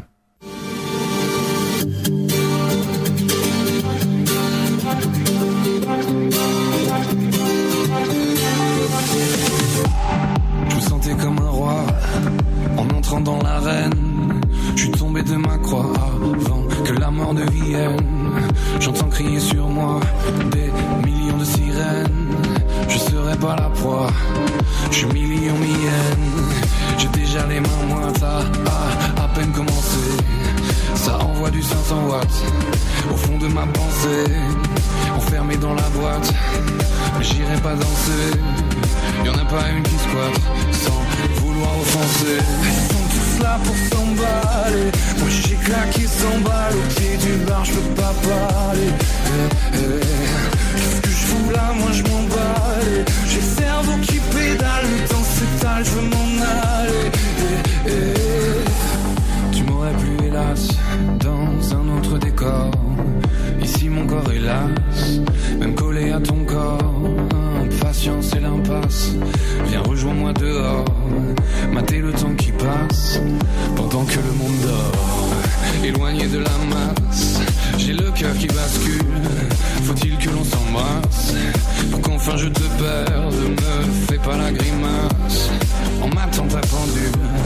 Je t'emmène à la brasse et la piston emmerde. Ils sont tous là pour s'emballer. Moi j'ai claqué 100 balles au pied du bar, je peux pas parler. Eh, eh. Qu'est-ce que je fous là, moi je m'emballe. J'ai le cerveau qui pédale, je veux m'en aller. Eh, eh. Au bord de l'implosion, faut lâcher la pression, je m'en tape une et je décolle. Je vais tenter l'intrusion sans jouer l'agression, j'en prends une et je m'y colle. Nous deux c'est la fusion sans se poser de questions, donc vivons qu'on s'isole. Faut-il que nous fussions tous deux dans les fusions d'hormones et de picoles? Je suis là, mm, sur la piste, elle a l'air d'être d'accord. Je suis là, mm, elle est prise par la longueur de ma corde. Elle veut, mm, de son corps. C'est oui, sinon c'est mort. C'est que j'ai rien compris encore. Ils sont tous là pour s'emballer. Moi j'ai claqué 100 balles au pied du bar, je peux pas parler. Eh, eh. Qu'est-ce que je fous là, moi je m'emballe. J'ai le cerveau qui pédale, le temps s'étale, je veux m'en aller.